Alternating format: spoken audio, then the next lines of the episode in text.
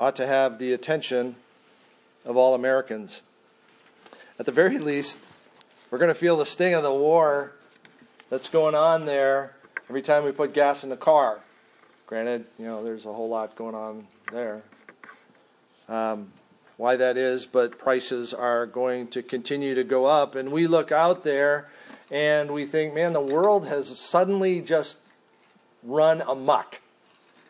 Like, what is going on? What, happened in the last two years since COVID dropped? Russia really should be no surprise. Vladimir Putin has stated over and over again that he wanted the Ukraine. He wanted Crimea, Crimea and he took it.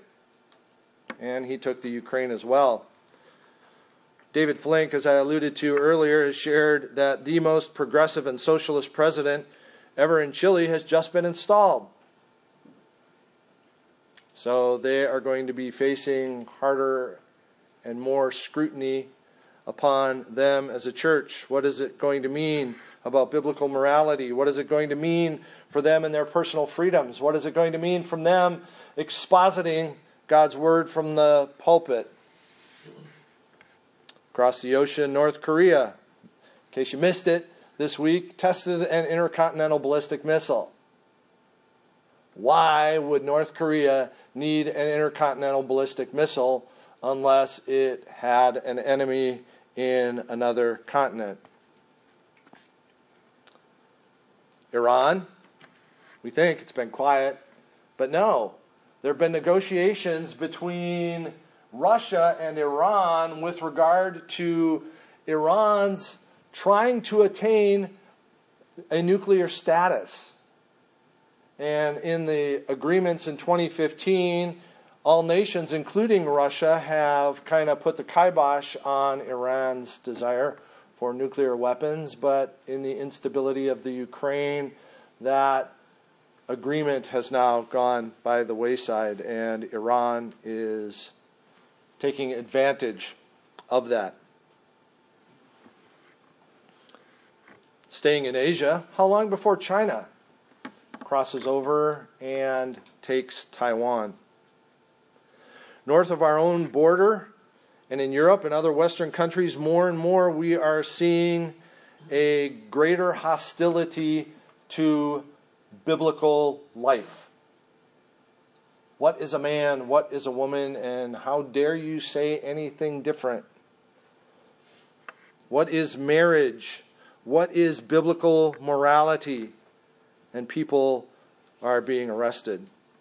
In the words of Theoden King, how has it come to this?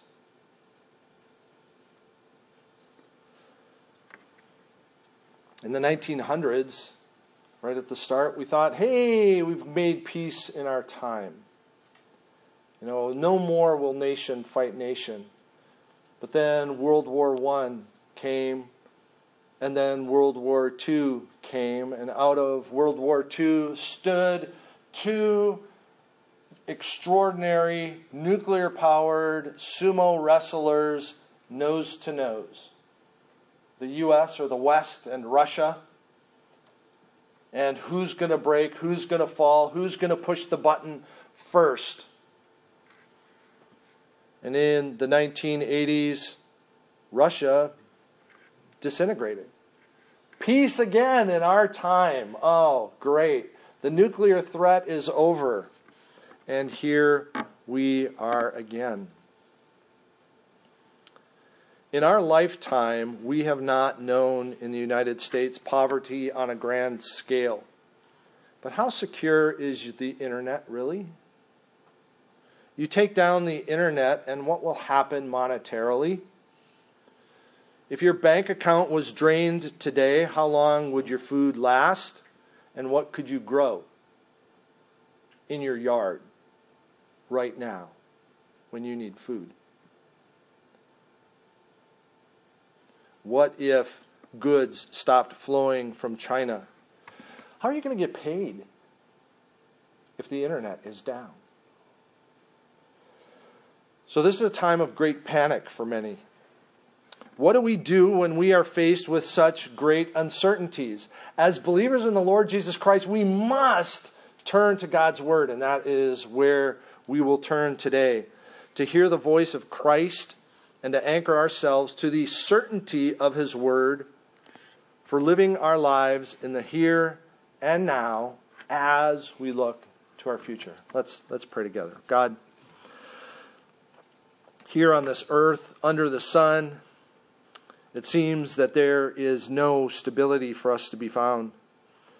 We feel easily shaken by these uncertainties and now compound that with the political earthquakes across the globe.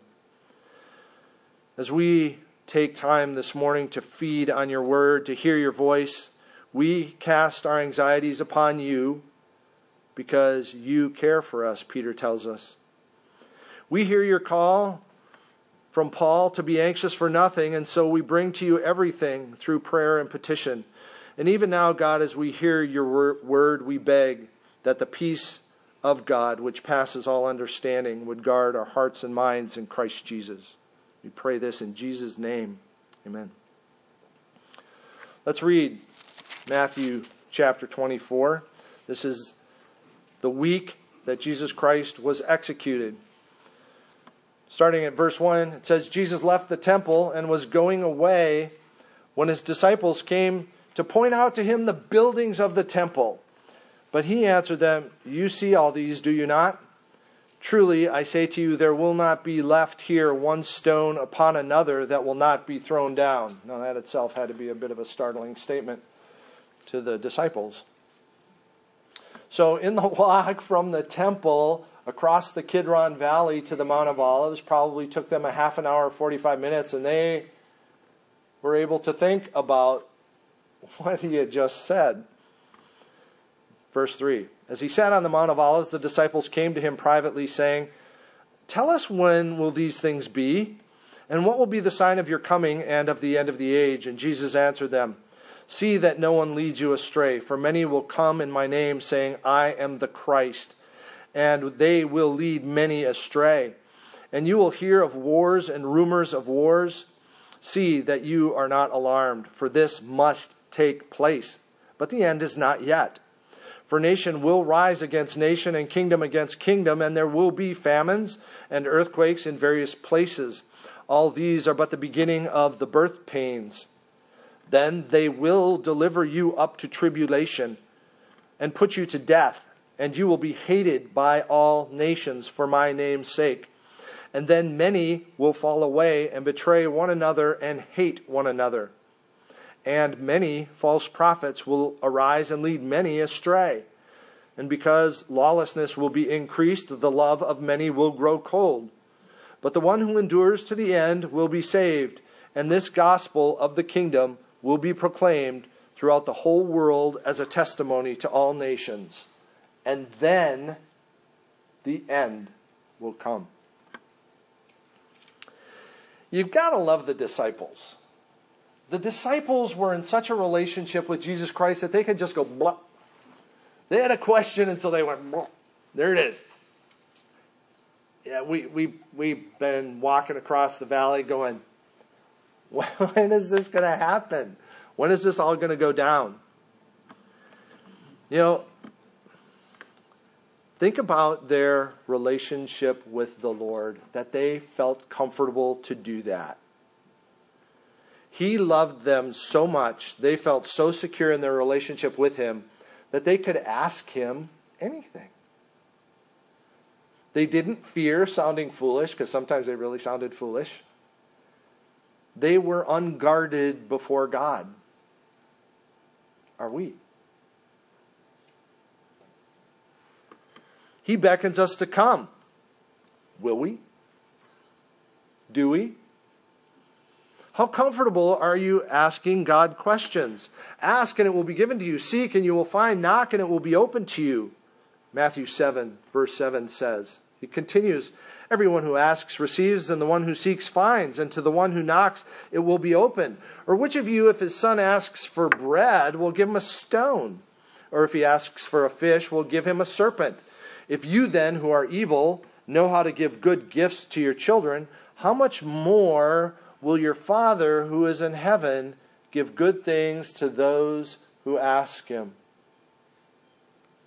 James, Jesus' brother, wrote in his epistle If any of you lacks wisdom, let him ask God, who gives generously to all without reproach, and it will be given him. So, comfortably, before their rabbi, before their master, before their Christ, they asked him, When will these things be? When will be the sign of your coming? And what will be the end of the age? Jesus used this question to impart to his disciples what they needed to hear then, what we need to hear now. Oftentimes, a politician, you ask the politician a question, the politician is going to go, Let me talk about this. And they don't answer the question. Jesus Christ answers their question, perhaps not in the form they were expecting or the format. But what we're going to see in our limited look at Jesus' answer, because it goes on through the rest of chapter 24 and into 25, what we will see today is the lead up to the end. And we will see the suffering that will come for believers and when the end will come. And to these we turn our attention. So the lead up, first of all, in verses 4 through 8. Jesus answered them and said, See that no one leads you astray. For many will come in my name, saying, I am the Christ, and they will lead many astray. Jesus starts off with a warning. He starts off with a warning to them specifically. I'm telling you this so that you will not be led astray. The implication is, is that you can be led astray. Not only that, there are false teachers who are coming. There are false Christs who are coming who will lead many astray. As you're reading through this section, the adjective that shows up over and over again is many. This isn't going to be a slight thing. Many will be led astray. I'm telling you this, saint, disciple, apostle so that you will not be led astray. So he starts with a warning because many will be. Now consider today those who promise to save you. Politicians promise to save you. The climate's changing. Well, some legislation we can put in place will save you. The racial unrest in the country, I can bridge the gap and I will save you. Poverty, we got that covered. We'll give you money and we will save you. Ignorance, no, we're going to teach, we're going to instruct, and we will save you. Let's defer to the scientists. They're the people who know they will save you. They will stop this pandemic. Yeah, no. They will help explain our origins. They will determine your psychological identity. And many others. Dietitians. Oh, if you just eat right, you can live forever. Not probably three months goes by where on the news media you'll say somebody has found something to extend the life of people, and we don't see people living much past 100 if they live a long time. Self help gurus CrossFit and martial art instructors, I'll save you. I will make you strong. Why are we led astray by false teachers? By false, sorry, by false messiahs. They appeal to our flesh. I want to be better. Every one of us knows that we're probably not where we should be, and I want to be better. They appeal to my wallet ooh, maybe I can make it a little fatter. Maybe I can put a few more dollars into it. They will appeal to your pride. You will be stronger. You will be better. They will appeal to your need for God without leading you to God. They will ultimately lead you to your doom, contented, in pleasure, and oblivious. Yesterday in the news, six West Point cadets I mean, we're, not we're not talking from like just UT.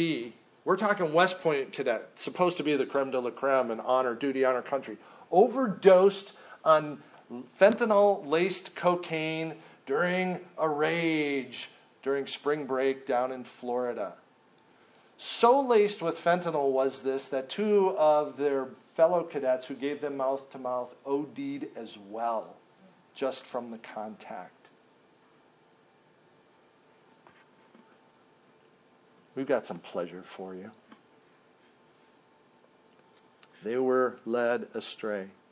But here, face to face, the true Messiah, the true source of our salvation and our satisfaction, warns us against such charlatans. But even as Jesus Christ warns his disciples, he follows up with comfort.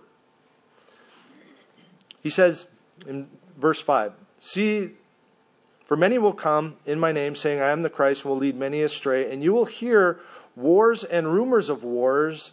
See that you are not alarmed, for this must take place, but the end is not yet. See that you are not alarmed. You go, why would he say that? Because this is alarming stuff. This is alarming. Wars and rumors of wars, nations rising against nation. Yeah, that's alarming. Russia, how far is Russia going to go? Where's Putin going to stop? I don't know. If he gets to Ukraine, is he going into Poland? Probably. Latvia, Lithuania, Estonia, huh? Where's China going to stop? I don't know.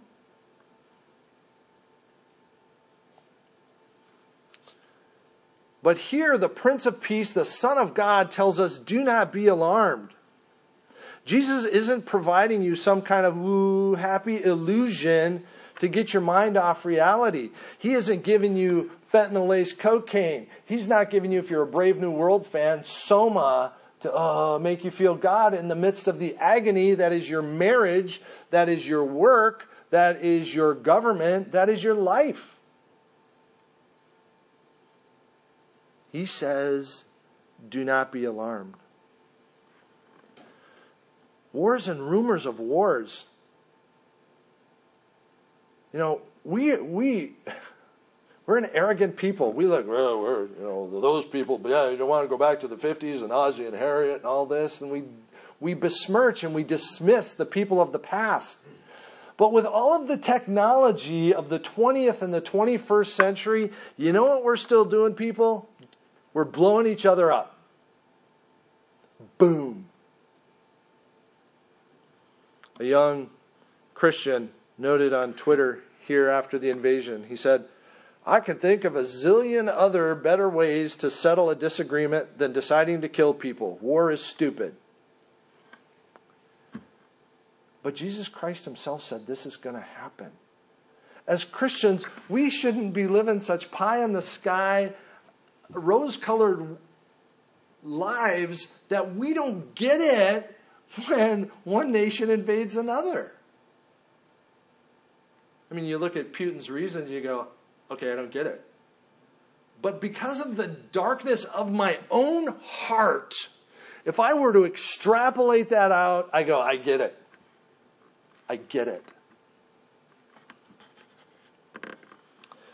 Until the Prince of Peace rules on the earth, there will be no peace. Until death and sin exist no more, men will ever be at war. But Jesus says these things must come. These things must take place. Saint, anchor yourself in this truth that God has a timetable. God's not sitting in some office stressing about what is going on. What is wrong with these people? No, he knows full well, and he's got purpose, and he's got plan. But not only does he have a timetable, you are on that timetable. That timetable is going to carry us to the shores of glory where no more tears will be shed and no more blood will be spilt. Jesus says, See that you are not alarmed. your natural man, your flesh is going to panic. He's saying, don't. Well, choose not to. Well, okay, I just will myself. No, no, no, no, no, no. I'm not telling you to, again, think, okay, I'm just not going to be worried. Because you'll be worried. If you think about, okay, I'm not going to be worried, I'm not going to be worried, what are you going to be? Worried. You're going to worry. You're going to worry that you're worried. And it's just going to be terrible. Like this. But I have to have something in which to anchor that will cause me not to worry. You, saint, are in the hands of the living God. Jesus Christ says in John chapter 10, nothing will snatch them from my hands. Nothing. Our God is immovable. Our God is unshakable. Our God is an anchor. The one who holds us in his palm will not loosen his grip. Fear not. These things must come. As we studied the attributes of God yesterday, I've spent a lot of time in the prophets and in the Psalms. And if you need to anchor your heart in the living God, read the prophets and read the Psalms and see God's glory manifest over and over again. A great place to find a firmness for the foot of your heart. So, what's going to come? Nation is going to rise against nation. Verse 7, we see that will happen kingdom against kingdom, and there will be famines and earthquakes in various places. Okay, we see nation against nation, famines. Have we ever, you know, it's, it's not even the Dust Bowl. It's not the 1930s. We got technology again. But could it be that if the internet is taken down, how many tractors run off GPS positioning anymore? What about the irrigation systems that depend on satellites and time of day and computers to run properly? Boom, that all goes away. And the rain stops. Anybody been to United here in the last oh year? and you walked in, you looked for a loaf of bread, and you couldn't find a loaf of bread? Because of why? Because people are hoarding it? Because the trucks can't get in? Can we imagine that famines will come? Jesus Christ says famines will come. But even in our arrogance and our hubris, we go, well, we, have got the technology to stop all that. Who can stop an earthquake? Now, we've got little sensors all over the ocean floor and stuff to measure tremors. I mean, you can go to the Geo website for the world and see where tremors are today, where the big ones are, where the bad ones are, and they're happening all the time. Well, why do we do this? Well, to hopefully try and predict the big one, but all we can do is watch. We can't stop it despite what you might have seen on a Star Trek episode. They knew Mount St. Helens was going to blow. And God, with a word, blew the top. Job declares, He who removes mountains, and they know it not, when he overturns them in anger, he who shakes the earth out of its place, and its pillars tremble. Job 9, verses 5 and 6. Jesus tells us these things will come. Not that they will come, they must come. These things must come. I'm telling you this. But will we acknowledge God's hand? Will we acknowledge His sovereignty? Will we acknowledge His protection? Will we acknowledge that these things are going to happen? Will we declare and believe, oh God, you have your hand on the tiller? You've got the steering wheel. In the midst of these tumultuous seas, Jesus Christ is asleep in the boat. Why? Well, because the seas are heaving at his word, even as he sleeps. And as he wakes and says, Be still, the waves stop.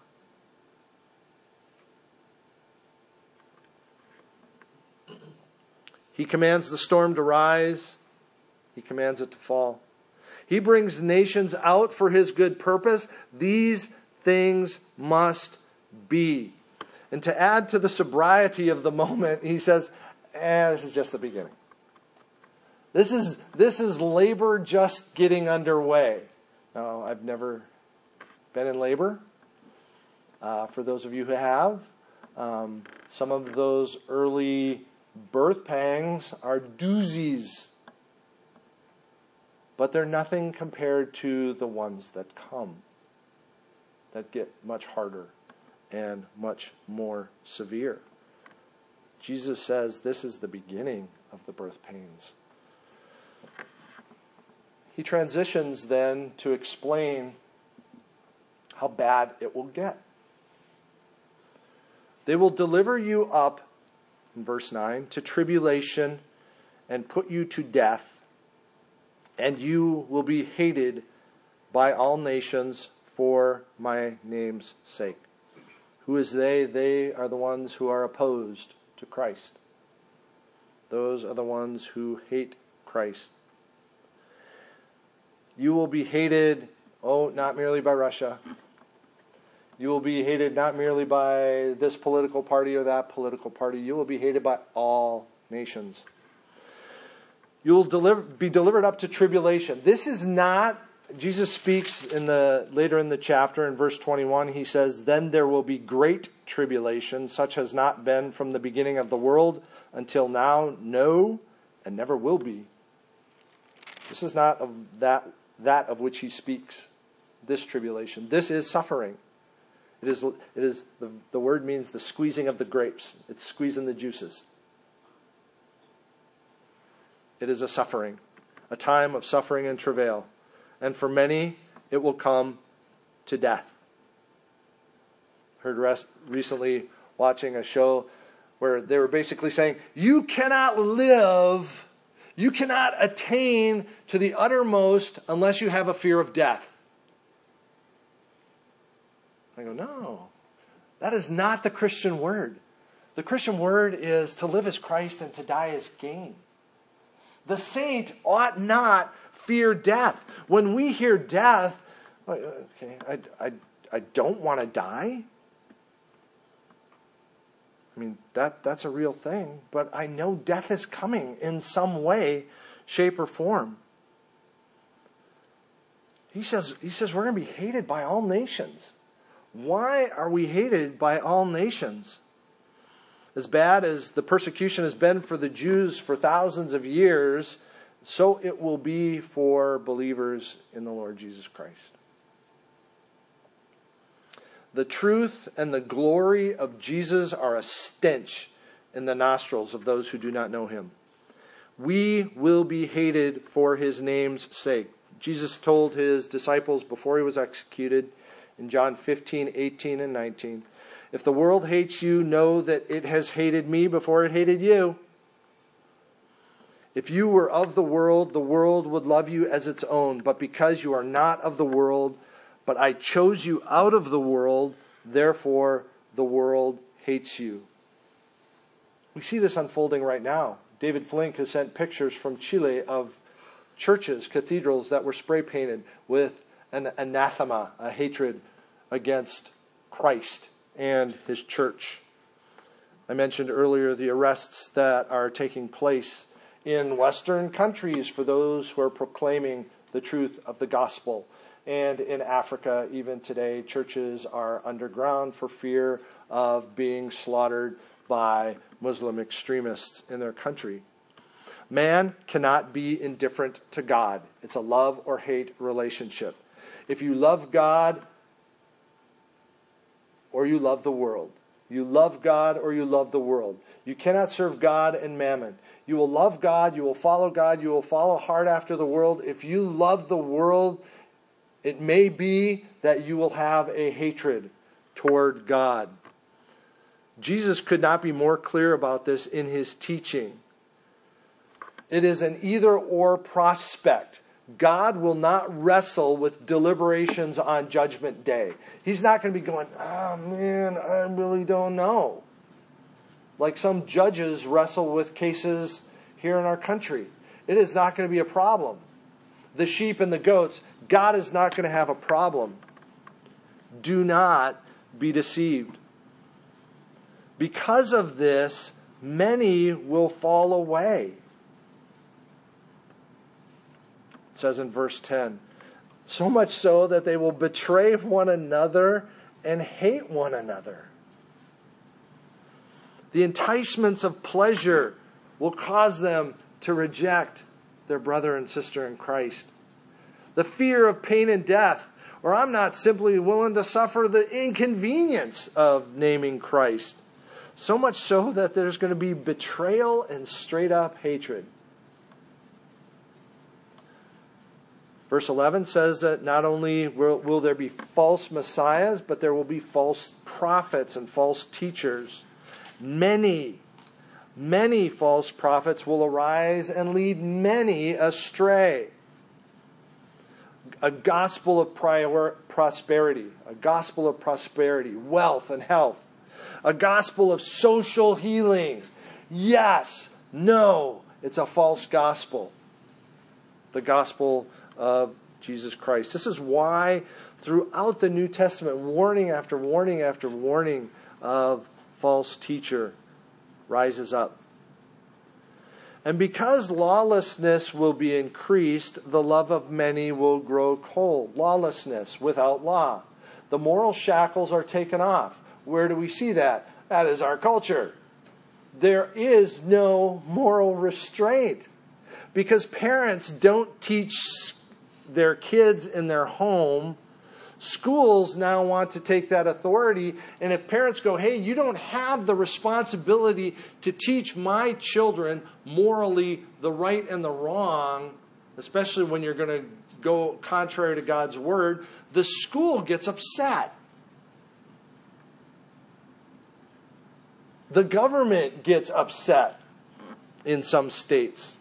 This is the hue and cry in Florida right now, and Georgia possibly as well. But when we take the moral shackles off and lawlessness is increased, we see a result of that is the love for one another grows cold. My personal autonomy, that's what matters. And who are you to say what I can do? My passion for myself and my pleasure blinds me to you and your needs. This is Paul's description to Timothy of the last days. Hear it in 2 Timothy 3 2 and 4. People will be lovers of self, proud, arrogant, abusive, disobedient to their parents, ungrateful, unholy, heartless, unappeasable, slanderous, without self control, brutal, not loving the good, treacherous, reckless, swollen with conceit, lovers of pleasure rather than lovers of God. Saint, how brightly will those who follow Christ shine against that backdrop? How crystal clear will it be those who are unashamed of the gospel? How crystal clear will it be for those who love people even if they are our enemies? If we desire that they not go to hell, that love will bring some to the cross. More on that in a bit. And that will take us to what Jesus says, the end that will come. Verse 13 and 14. The one who endures to the end will be saved. This gospel of the kingdom will be proclaimed throughout the whole world as a testimony to all nations, and the end will come. The one who endures to the end will be saved. The one who perseveres. What is the end? It could be your death. It could be until Jesus comes. The whole implication here is the coming judgment. If you persevere to the end of this, if you do not capitulate, if you do not give in and forsake your Christ, you will be saved. I do not have the strength to persevere. Only in Christ can I persevere. Who will keep running when they can run no longer? Who will take the next step? Paul knew how to bear plenty. Paul endured, and he recognized that in Christ he could do all things through him who strengthened him. It wasn't say, hey, I could be a football player, I could be a doctor. That's not what he meant. It meant he could endure plenty, he could endure suffering. And Paul endured suffering. Saint, hold fast. Do not go astray. Our suffering here is but a moment in the scheme of eternity. It's like getting pricked by a rose thorn. Ow! And it's done. Death will come. Some of us may suffer brutal, difficult, horrible deaths. Some may suffer uh, not at all. We die in our sleep. And then we will see the glory of our Savior. None wants to die necessarily, but death is a veil through which we must pass. It must come. If we endure to the end, we will be saved. God tells us that precious in the sight of Him is the death of His saints. Isaiah declares that the righteous man is taken away from calamity. He enters into peace. They rest in their beds who walk in their uprightness, speaking of death.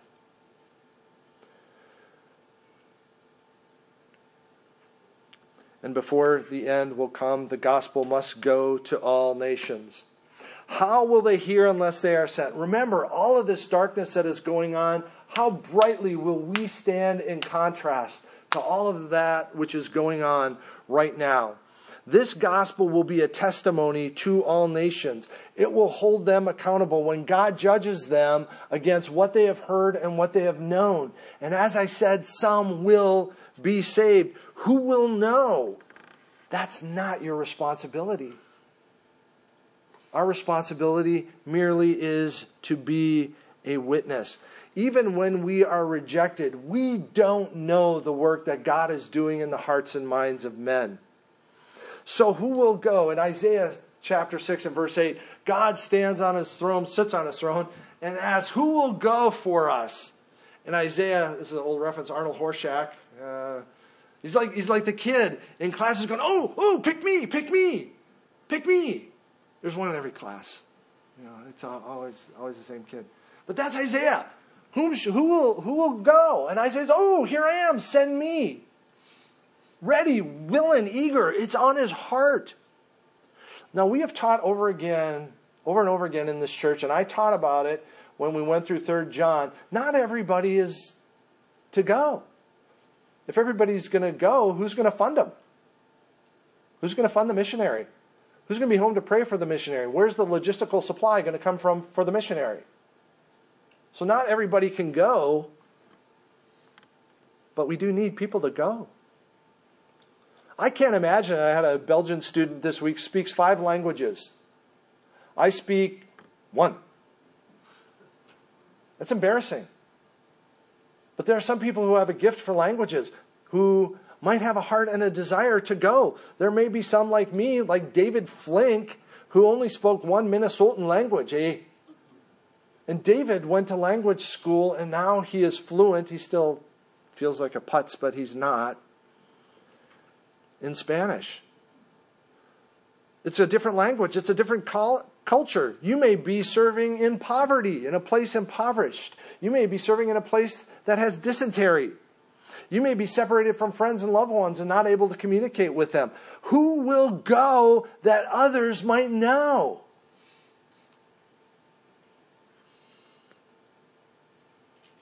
It will be proclaimed through all the world, and then the end will come. So, where does that leave us today? Five things I just want you to take away from this. Please feel free and feel comfortable to ask questions of the living God. Like the disciples, feel free to come boldly before the throne of grace if you lack wisdom, to obtain mercy, to find grace to help you in your time of need. Second, don't be surprised by the chaos of the world. Jesus promised his disciples his peace. Not them, not peace generally. They, he promised them his peace. Let us abide in that peace. Let us abide in Christ. Don't be surprised by that unrest. Second, or third rather, there are going to be people that you run into who are anxious about these events. We have an opportunity to introduce them to the Prince of Peace. We can point them to the one who sleeps in the tumultuous boat. Fourth, some of us are going to suffer hardship. Um, and, it, and it may be bad. And I hope we're prepared. And I hope that not only are we prepared, each of us, to suffer, that we are all prepared to come alongside one another in the midst of that suffering to help out, maybe to help families of lost loved ones. Lastly, let me encourage you and encourage myself even to pray about going. Not everyone's going to go. I mean, again, we can't, if everybody goes, there's no more church here. But if so, so be it. Please consider yourself. Pray for your kids. Maybe your kids might go. Until we breathe our last, the end is not yet. Let us rejoice in our God and Savior. Let us be unshaken by events in this world and in our city. And let us be about the business He has given us to do with a peace that passes all understanding. Let's pray. Father, we thank you for the truth of your word that anchors our heart and soul and mind. Oh God, that we would shine your word, that we would be light on top of a hill where people see your glory, where people see your love and grace. God, be honored here in your church. Help us as we go from this place to be the people you have called us to be. Guard us, heart, mind, and soul, and let this message not be plucked away. We beg in Jesus' name. Amen.